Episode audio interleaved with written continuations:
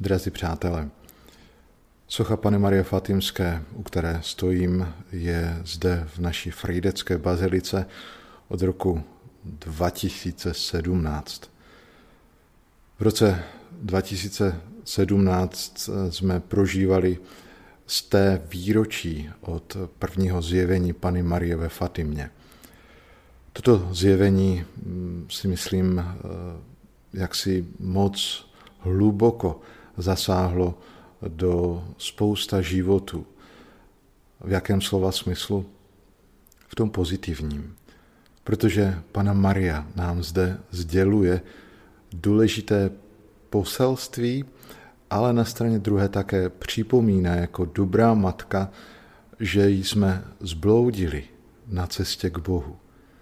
Připomíná nám, abychom se znovu začali modlit – Připomíná nám, že se máme modlit za odpuštění hříchů a za záchranu hříšníků, kteří eh, se řítí do pekla.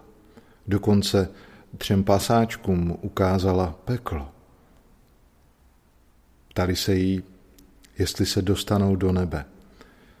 A řekla jim, že jo, ale někdo, zvlášť František, se měl ještě hodně, hodně toho modlit.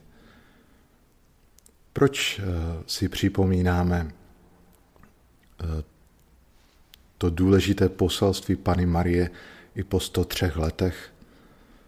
Prožíváme mimořádnou dobu, dobu pandemie, ve které jsme opět zváni nic víc a ani nic méně, jenom abychom se vrátili k Bohu. Abychom svým křesťanským životem nebo jinak, aby ten náš křesťanský život byl opravdovým svědectvím toho, že milujeme Boha a lidi kolem sebe. Víme, že Pana Maria ve Fatimě eh, potvrdila svá zjevení slunečním zázrakem, kde se také zjevila všem přítomným, nejdříve ve společnosti svatého Josefa a malého dítěte Ježíše, pak jako Pana Maria Karmelská a jako sedmi bolesná. Jako kdyby naznačila a naznačuje, že i v našich rodinách, i ti, kteří jsou zasvěcení, abychom žili tak, jak máme, k čemu jsme se odhodlali a především, abychom žili tu svatost, svatost každodenního života. Někdy uvažujeme, co je vlastně být svatým. A někdy stačí tak málo.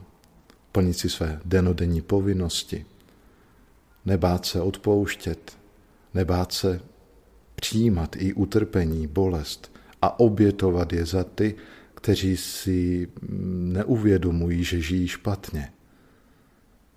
Pana Maria ve Fatimě ještě moc, moc žádala, ať se jí zasvětíme – a proto se nebojte i dnes zasvětit, odevzdat své srdce do jejího neposkvrněného srdce.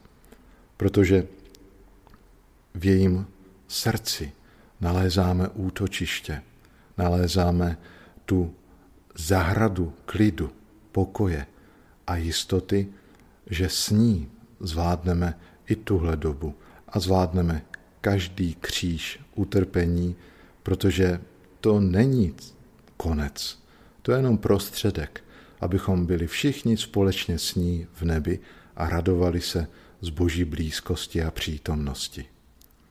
Mějte požehnaný den a společně s Marií uvidíme vítězství jejího neposkvrněného srdce.